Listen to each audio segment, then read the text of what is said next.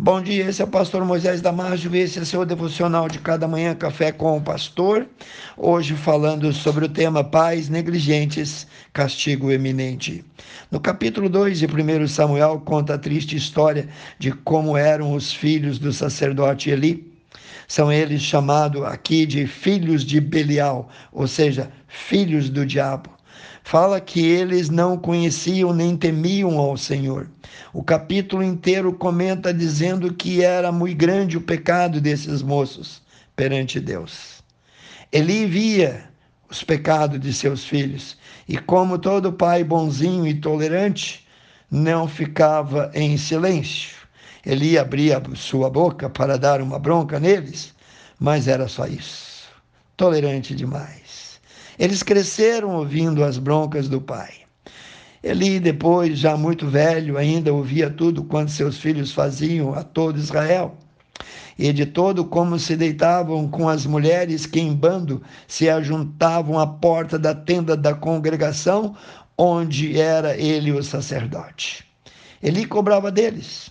Eli continuou a dar as suas broncas, pediu para eles pararem com aquilo, disse que eles eram um mau exemplo para todos.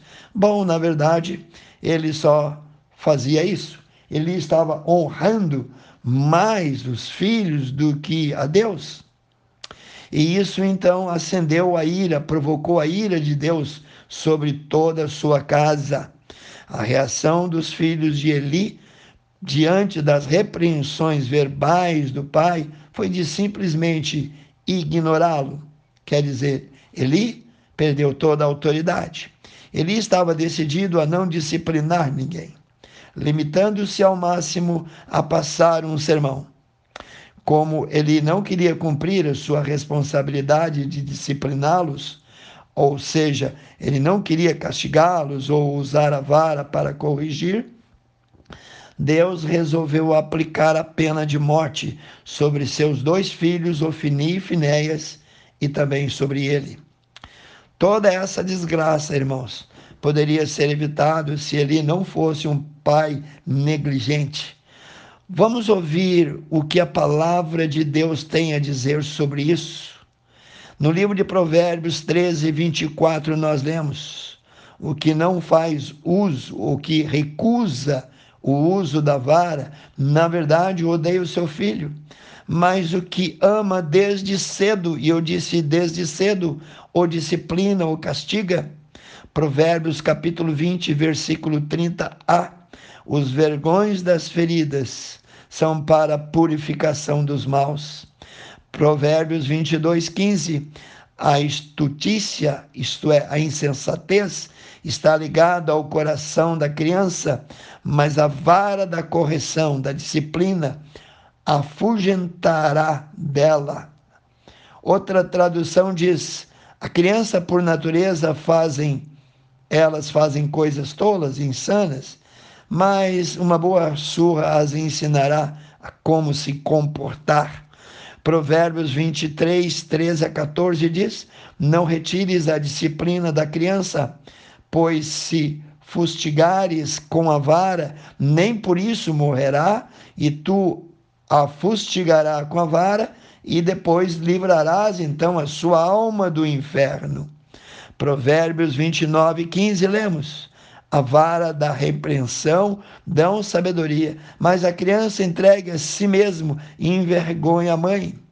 Quer dizer, quando uma criança é criada sem limite pelos pais e todas as suas vontades são feitas, essa criança acaba fazendo ou sendo a vergonha da sua mãe, fazendo ela passar vergonha.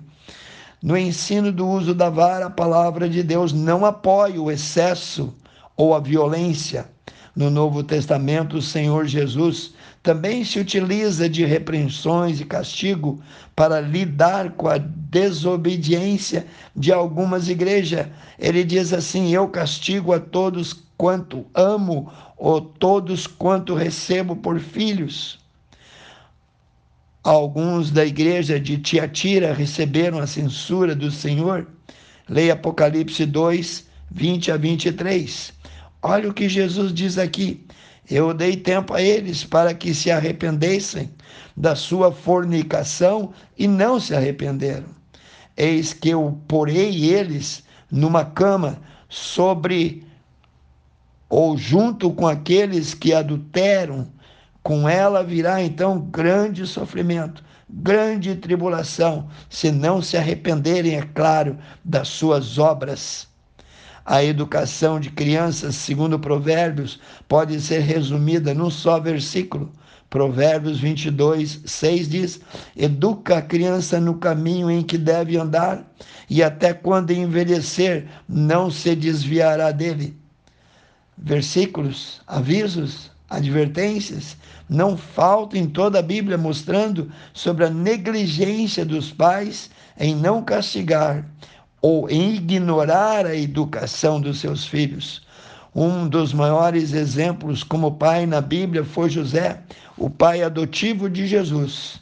Não houve nem haverá um homem para o qual Deus olhou e disse: Este homem pode ser o pai adotivo de meu filho. Deus não entregaria o seu filho nas mãos de qualquer um para ser educado, treinado ou pastoreado. O tempo é a moeda de valor que os pais devem investir na vida de seus filhos. Em Deuteronômio capítulo 6, versículo 7, nós lemos: O Senhor diz que os pais deveriam investir o tempo na vida dos seus filhos, ensinando a palavra, sentando em tua casa, andando pelo caminho, ao deitar-se, ao levantar-se. Pense nisso, quero orar contigo. Amantíssimo Deus abençoe cada um que deu o tempo. Ó Pai, que colocou e aplicou o seu coração em ouvir esse ensinamento. Eu oro e peço em nome de Jesus. Que Deus te abençoe. Se você gostou, passe adiante. E eu te vejo no próximo Café com o Pastor.